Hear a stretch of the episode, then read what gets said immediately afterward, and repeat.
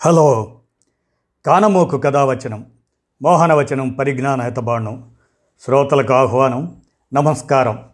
చదవదగునెవ్వరు రాసిన తదుపరి చదివిన వెంటనే మరువక పలువురికి వినిపింపబూనిన అది ఏ పరిజ్ఞాన హితబాండమవుపో మహిళ మోహనవచనమై విరాజిల్లు. పరిజ్ఞాన హితబాండం లక్ష్యం ప్రతివారీ సమాచార హక్కు. ఈ స్ఫూర్తితోనే ఇప్పుడు జూన్ ఎనిమిది అనగానే మానవులందరికీ గుర్తు రావాల్సింది ప్రపంచ జలనిధి సాగర దినోత్సవం అని.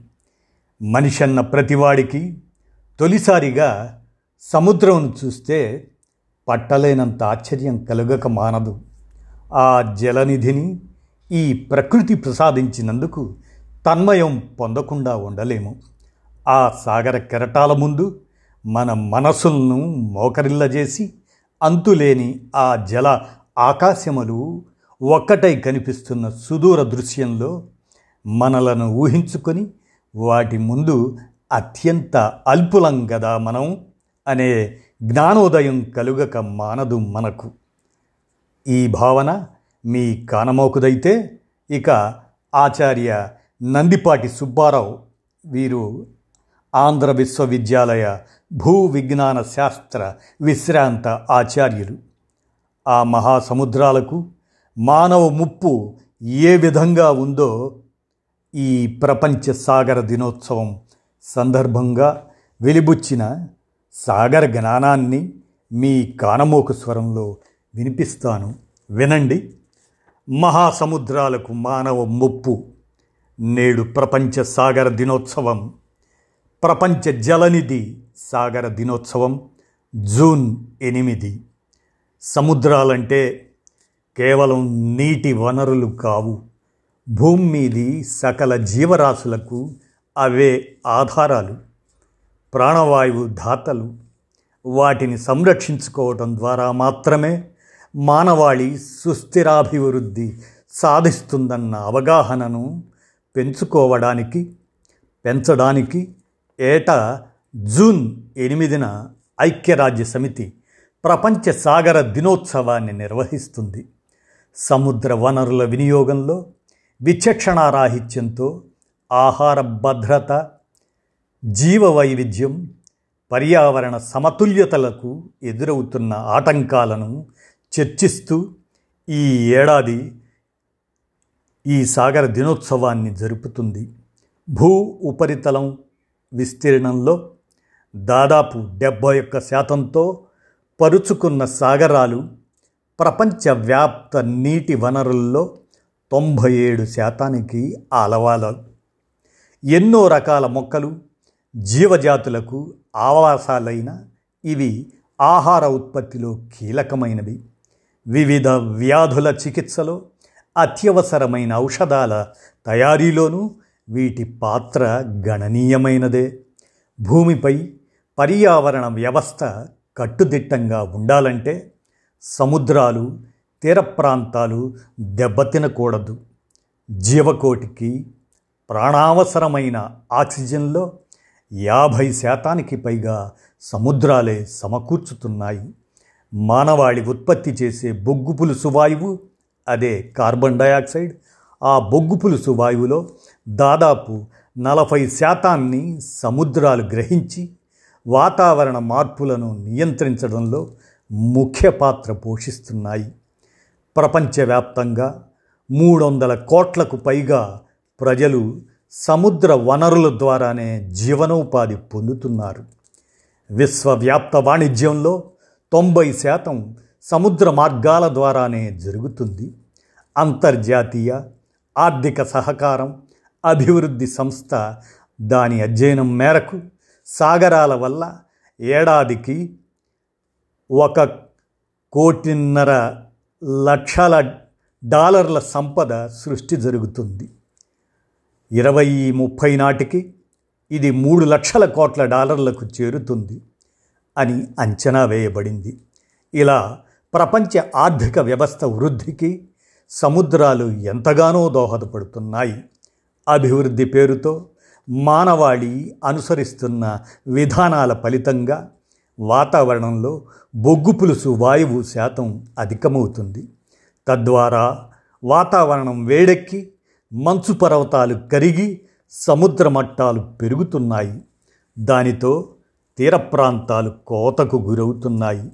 భూ ఉపరితలం నుంచి శుద్ధి చేయని వ్యర్థ జలాలతో పాటు ప్లాస్టిక్ వ్యర్థాలు ఓడల నుంచి భారీ స్థాయిలో ఒలికిపోతున్న చమురు తదితరాలతో సముద్రాలు కలుషితమవుతున్నాయి.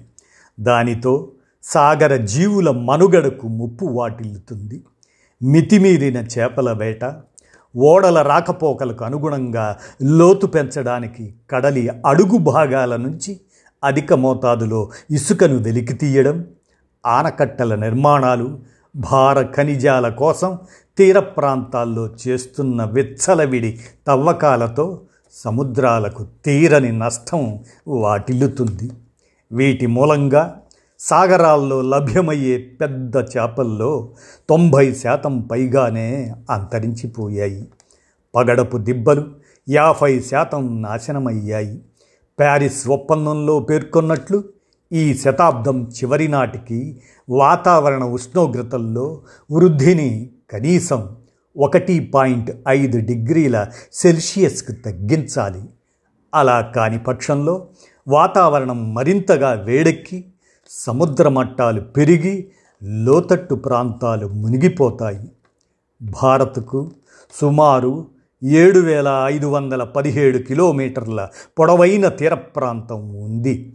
దీని సాయంతో దేశీయ ఆర్థిక వ్యవస్థను పరుగులు పెట్టించవచ్చని జీవనోపాధులను ఇబ్బడి ముబ్బడిగా పెంచవచ్చని శక్తి వనరుల సంస్థ చెబుతుంది. తీర ప్రాంత రాష్ట్రాలు కేంద్రపాలిత ప్రాంతాలు పన్నెండు ప్రధాన రెండు వందల చిన్న ఓడరేవుల ద్వారా సముద్ర ఆధారిత ఆర్థిక వ్యవస్థలో కీలక భూమిక వహిస్తున్నాయి. స్థూల జాతీయోత్పత్తిలో నాలుగు శాతం వరకు దోహదం చేస్తున్నాయి. ప్రపంచంలో చైనా పదహారు శాతం తరువాత మన దేశమే అతి పెద్ద చేపల ఉత్పత్తిదారు అంటే పద్నాలుగు శాతంతో ఉన్నది.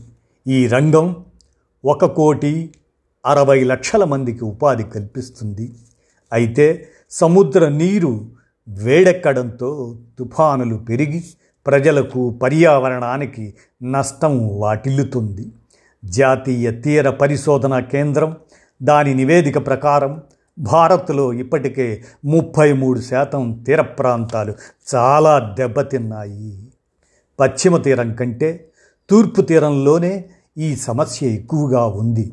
మరోవైపు బంగాళాఖాతంతో పోలిస్తే చల్లగా ఉండే అరేబియా సముద్రపు నీళ్ళు కొన్నేళ్ళుగా బాగా వేడెక్కుతున్నాయి. దానితో ఆ సముద్రంలో అతి తీవ్ర తుపానులు ఏర్పడి ఆ తీర ప్రాంత రాష్ట్రాలను భారీగా దెబ్బతీస్తున్నాయి. ఇటువంటి పరిణామాలు దేశ ఆర్థిక వ్యవస్థను అతలాకుతలం చేస్తాయి. మహాసాగరాలు సముద్ర వనరులను పరిరక్షించడం వాటిని సక్రమంగా ఉపయోగించడం ఐక్యరాజ్య సమితి సుస్థిరాభివృద్ధి లక్ష్యాల్లో ఒకటి. దీన్ని సాధించాలంటే ప్రపంచ దేశాలన్నీ కలిసి రావాలి.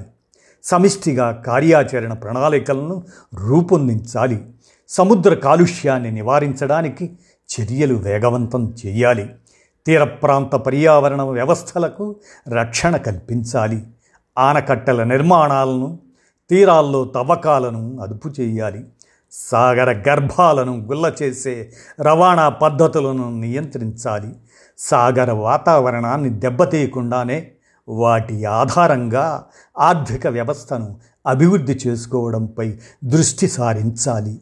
మానవాళి మనుగడకు మహాసముద్రాలే ఆధారమనే ఎరుకతో ప్రభుత్వాలు కదిలినప్పుడే పర్యావరణ భద్రతకు సరైన పూచి లభిస్తుంది అని ఆచార్య నందిపాటి సుబ్బారావు గారు వీరు ఆంధ్ర విశ్వవిద్యాలయం భూ విజ్ఞాన శాస్త్ర విశ్రాంత ఆచార్యులు. వారు ఈ సాగర జ్ఞానాన్ని అందించిన మీదట కానమోకు కథ వచ్చిన శ్రోతలకు వినిపించాను. విన్నారు కదా మీ పరిజ్ఞాన హితభాండాన్ని నింపారు కదా ధన్యవాదాలు.